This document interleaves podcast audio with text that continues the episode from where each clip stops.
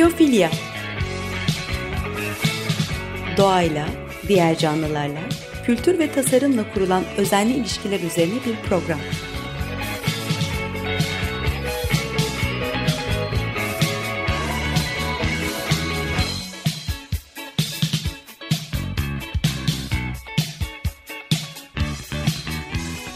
Hazırlayan ve sunan Nurhan Healer.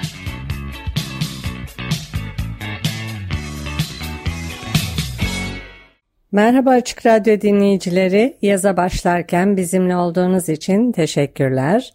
Bugün yaşam kalitemizi farklı alanlarda artırabilecek tasarımlardan bahsedeceğim. Hepsi ilginç ve ekosisteme katkıda bulunan tasarımlar. Önce Elos'la başlayalım. Elos, e, hayvan kemiklerinden yapılmış elektrik prizleri ve anahtarları, e, et endüstrisinden gelen atık sığır kemikleri toz haline getirmişler e, ve bir dizi elektrik düğmesi, anahtarı ve elektrik prizine dönüştürmüşler. Elos serisi taban plakasında bir kalça eklemi gibi dönebilen bir uyluk kemiğinin başına benziyor. İnsan iskeleti gibi kıvrımlı silüetlere sahip, e, uyumlu aydınlatma anahtarları ve USB şarj bağlantı noktaları enine kesitli bir femurun e, organik şeklini referans alan ancak yine de geleneksel e, plastik muadillerine benzeyen kalıplara dökülmüşler. Peki niye böyle bir şey yapmışlar? Her yıl mezbahalarda 130 ee, milyar kilogramdan fazla e, kemik atığı çıkıyor. Bunun önüne geçmek fosil plastiklere olan bağımlılığımızı kırmaya yardımcı olmak için yapılmış bu tasarım. Bugün ticari değeri olmayan bu mineral malzeme tarih boyunca çeşitli halklar tarafından ev eşyalarının imalatında kullanılmış oysa ki ee, geçmişte kemik plastiğin eşdeğeriydi ve günümüzde plastik en büyük ekolojik sorunlardan biri. Ee, bu nedenle bu ilkel malzemeyi günlük hayatımıza uygulamayı istemişler. Bu koleksiyon e, bir ısı e, ve e, elektrik yalıtkanı olarak kemiğin doğal özelliklerinden faydalanıyor. Geleneksel olarak aletlere uyulmuş veya kemik çini oluşturmak için fırınlanmış e, bu asırlık malzeme için e, yenilenmiş bir amaç buluyor. Vejeteryanlar veya veganlar için de sorun teşkil edeceğini düşünmüyorum. En nihayetinde döngüsel ekonomiye hizmet ediyor. Şimdi başka bir tasarımdan bahsedeyim. Tasarım Dyson Zone hava ve gürültü kirliliği sorunlarını ele alıyor. Nasıl çalışıyor? Ee, The Zone'da manyetik yüz siperliği var. Bu sayede hava temizleme teknolojisine sahip. Ee, kulaklığı ise gürültü önleyici Bluetooth kulaklık. Ee, peki niye böyle bir şeye gerek duyalım? Hava ve gürültü kirliliğini herkes gözle görünür bir biçimde yaşıyor. Soluduğumuz hava kullandığımız kimyasallarla kirli. Ee, üstelik salgının etkisiyle hala maske kullanmaya devam ediyoruz. Manyetik yüz siperliği havayı temizleyebiliyor. Ee, bir de şehrin her tür gürültüsü var. Cep telefonlarıyla hoparlör açık yüksek sesle konuşan insanların hangi birini uyaracaksınız? Onların gürültüsünü duymamak için kulaklık kullanan, e, müzik dinlemeyeceği halde gürültüyü bastırmak için yüksek volümle müzik dinleyen insanlar var artık. E, oysa her dakika gürültüyle başkasının gürültüsünü bastırmak zorunda değiliz. Sessizliğe, sakinliğe de ihtiyacımız var. Dyson da bu sorunları halletmek için tekerleği yeniden icat etmiyor aslında. Bunun yerine şirketin mevcut hava e, filtreleme teknolojisini e, daha önce yapılmamış bir şekilde küçültüyor. Zone bir çift küçük kompresör kullanarak her kulaklıktan e, havayı çekiyor. Hava daha sonra filtreleniyor ve kullanıcının nefes alması için e, biraz tuhafta görünen vizör içinden e, geçiriyor. Partiküllerin ve kirleticilerin çoğu temizlenmiş oluyor. Görüntüsü de çok tuhaf değil aslında. Teknolojik. Bir de maskelerden sonra bu tür görüntülere alıştık sayılır. Ee, Zone'un amacı hem hava hem de gürültü kirliliğini azaltmaya çalışarak e, kentsel alanlarda yaşamı daha konforlu hale getirmek herkesin kendi temizliği ve sessizliğinde yaşaması için önemli bir icat. E, merakla bekliyoruz e, nasıl yer alacak piyasada diye. Şimdi mikromobilite ile ilgili bir araştırmadan bahsetmek istiyorum. E, mikromobilite kalıcı mı, e, önemli mi? McKinsey'in yeni sayılabilecek bir araştırması. İnsanların mikromobilite çözümlerine açık olduğunu e, ve bunun ülkelere göre e, değiştiğini gösteriyor. Araştırmanın sorusu şu, işe gidip gelmek için bisiklet, moped veya scooter kullanabilseydiniz bunu yapar mıydınız? McKinsey Center Temmuz 2021'de Gelecekte Hareket, e, Gelecekte Mobilite için bir araştırma yürütmüş. E, araştırmaya katılanlar e, sunulan seçenekler konusunda hevesli görünüyorlar ve neredeyse %70'i işe gidip gelirken mikromobilite, küçük araçları kullanmaya istekli olduklarını belirtiyorlar. Mikromobilite araçlar, bisikletler ve mopedler e, geleneksel veya elektrikli olabilir. Bulgular şunu gösteriyor. E, pandemi kısıtlamaları kalktıkça ve ofisler yeniden açıldıkça artan sayıda çalışan e, daha küçük, daha çevre dostu ulaşım birimlerine e, yöneliyor. Araştırma şunu da gösteriyor. E, lokasyona, bölgeye özgü ülkeye özgü faktörler nedeniyle mikromobilite tercihi tek tip değil. Bu küçük araçları kullanma eğilimi İtalya'da %81, ortalamada %70'ti. Çin'de ise %86. E, bu ülkeler mikromobilite geleneğine e, daha sahip ülkeler, daha yatkın ülkeler. E, yelpazenin diğer ucunda Amerika Birleşik Devletleri'nde yanıt verenlerin yalnızca %60'ı mikromobiliteyi e, düşünebileceklerini, yönelebileceklerini söylemişler. E, zaten trafikte nadiren moped veya scooter kullanan birine rastlanıyor orada.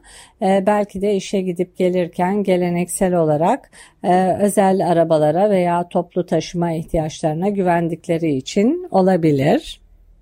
Mikromobiliteye yatkınlık e, Fransa'da %69, Almanya'da ise %66. Genel olarak şöyle bir sonuç da var. Araştırmaya katılanlar e, daha uzun menzil ve daha iyi saklama alanı sunan bisikletleri tercih ediyorlar. Bisikletin fiyatı e-scooterlardan e, ve mopedlerden daha düşük. E, maksimum hızı 25 km, saatte 25 km olan araçlar için ehliyet veya sigorta gerekiyor. E, Birleşik Krallık ve Çin'deki katılımcılar e-scooterların en isteksiz kullanıcıları. E, muhtemelen bu ülkeler bu araçları e, yasakladığı için olabilir. Yasaklama şöyle, şu anda kaldırımlarda, bisiklet yollarında veya yollarda özel mülkiyete ait bir e-scooter kullanmak yasa dışı. Ee, mevcut e, Birleşik Krallık yasalarına göre e-scooterlar motorlu araçlarla aynı şekilde muamele görüyor. Bu nedenle kaldırımlar ve bisiklet yolları bu araçlara kesinlikle yasak. Bu nedenle mikromobilite kullanma isteği, bu eğilim %54'lerde Birleşik Krallık'ta. Tabi İngiltere'de metro ağının yaygınlığını da dikkate almak lazım. Amerika, e, Fransa ve Almanya'da e, paylaşım e, sistemleri kuruldu. Dolayısıyla buradaki insanlar e-scooterlara daha açıklar, daha yatkınlar. Mikromobilite tercihlerinin coğrafyaya göre değiştiği göz önüne alındığında paylaşılan mobilite sağlayıcıları e, faaliyet göstermek istedikleri herhangi bir şehir veya bölge için yerel ulaşım alışkanlıklarını iyi anlayıp değerlendirmeli öncelikle. Genellikle e, bu o, ortak kullanım e, sağlayıcıları önce faaliyet göstermek istedikleri şehirleri seçip ardından yerel tercihleri inceliyorlar. Belki de tersi olmalı hangi ulaşım e, türlerinin en çok talep göreceğini belirlemek önemli. Belirli yerlerde ürün portföylerini genişletebilirler.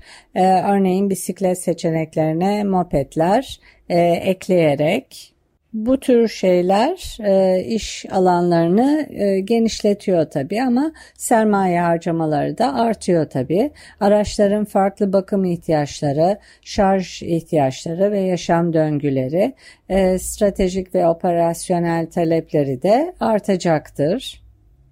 Uygun e, şarj ve park çözümleri de önemli mikromobilite modu için.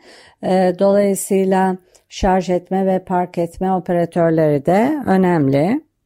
Bu tür araçlar için e, toplu taşıma operatörleri de devrede olmalı. Kesintisiz e, bir noktadan diğerine yolculuk sağlamak için toplu taşıma operatörleri e, otobüslerde veya trenlerde çeşitli mikro e, mobilite araçlarını depolamak için yer açmalı.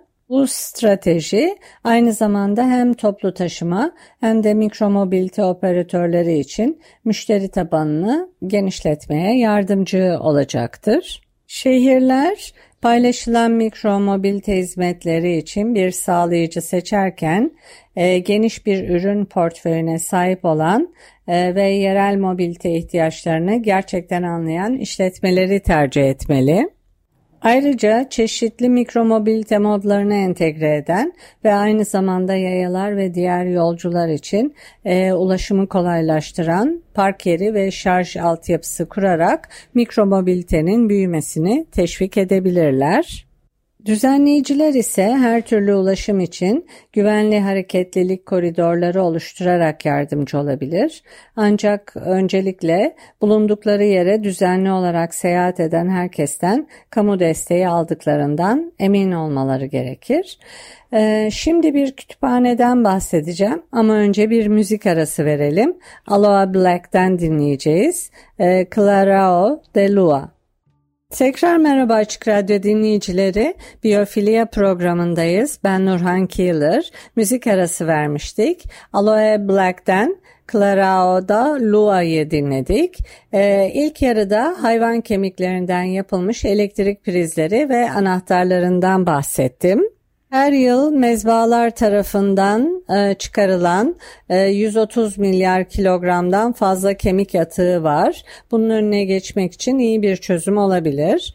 E, ikinci olarak Dyson Zone'dan bahsettim. Hava ve gürültü kirliliği sorunlarını ele alıyor.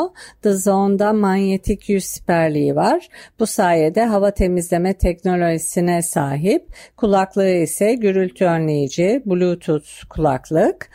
Ee, daha sonra e, mikromobilite, küçük mobil araçlarla ilgili bir araştırmadan bahsettim.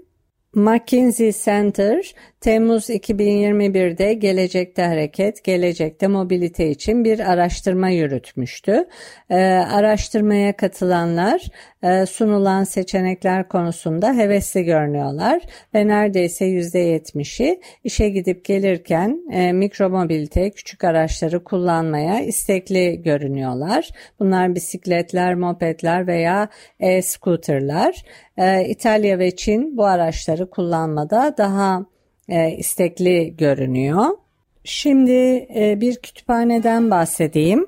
E, Green Point Kütüphanesi ve Çevre Eğitimi Merkezi, e, Brooklyn Halk Kütüphanesi, 58 mahalle kütüphanesinden biri.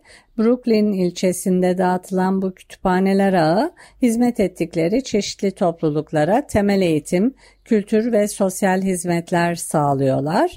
Ee, kısmen Greenpoint Community Çevre Fonu'ndan alınan bir eski hibe ile finanse edilen bu proje e, Brooklyn Halk Kütüphanesi ve topluluk arasındaki e, aktif bir katılımın sonucu. Yeni bina Greenpoint'in zengin tarihi ve kendine özgü ekolojik bağlamı hakkında bilgi edinme fırsatları veriyor. Bunun için de yerel çevre gruplarıyla ortaklık e, kurmuşlar ve her yaştan kişiye hizmet ediyorlar.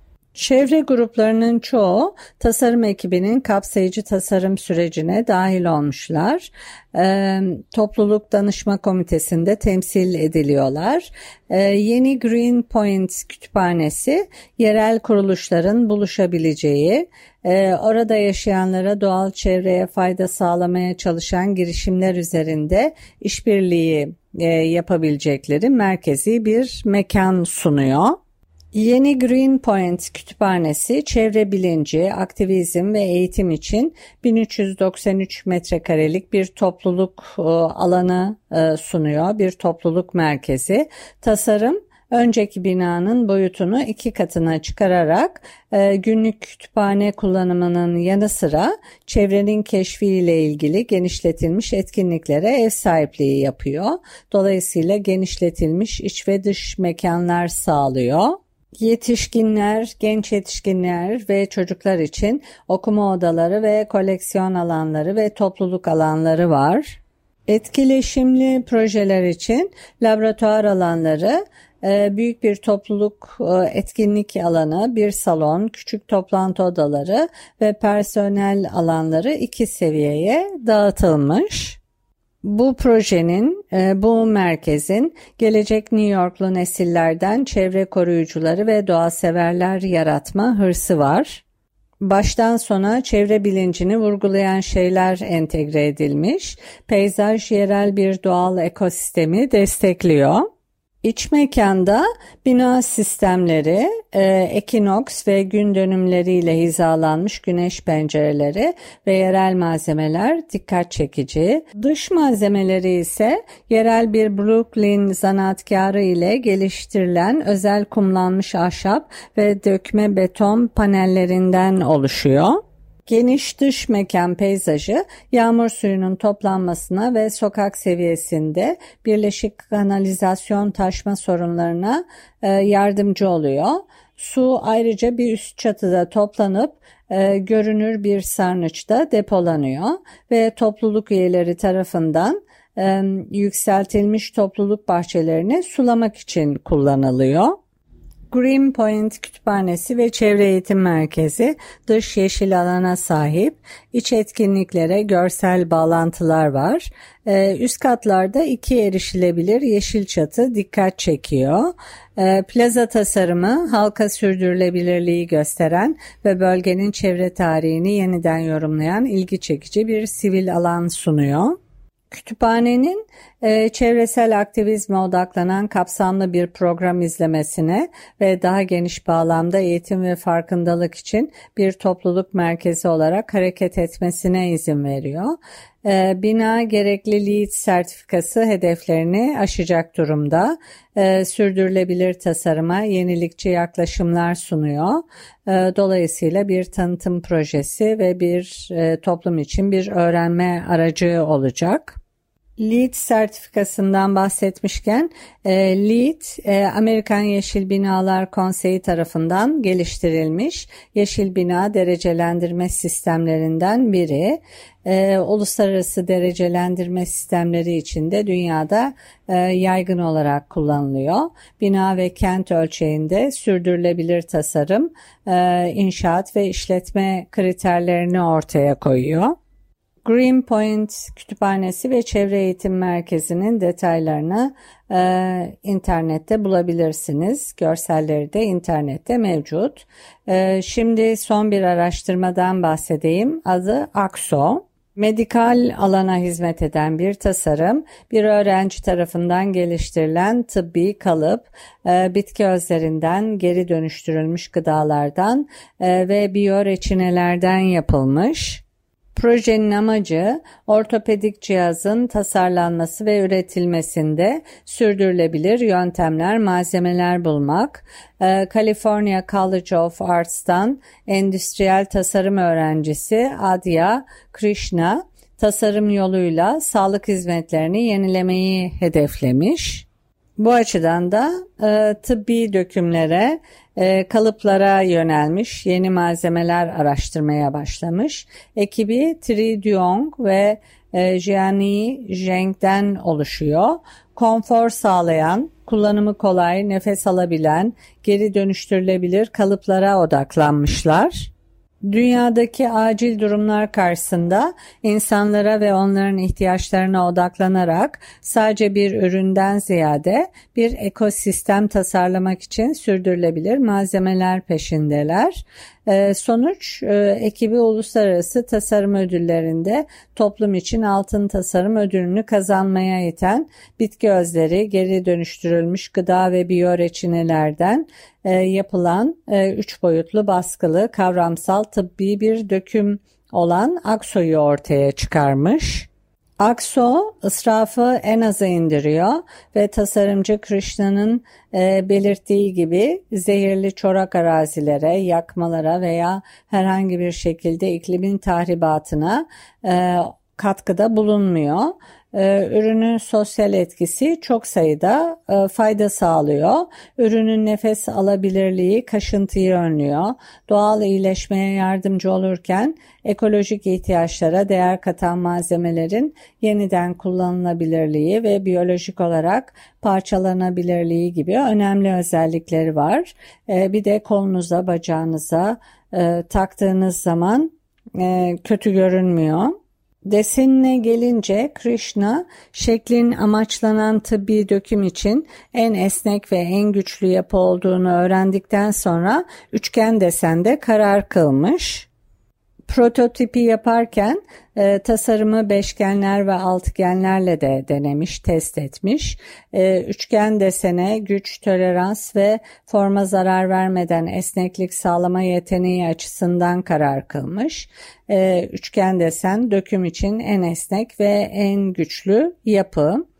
E, tüm bu tasarımlar e, hem yaşam kalitesini artırıyor hem de ekosistemi gözetiyorlar.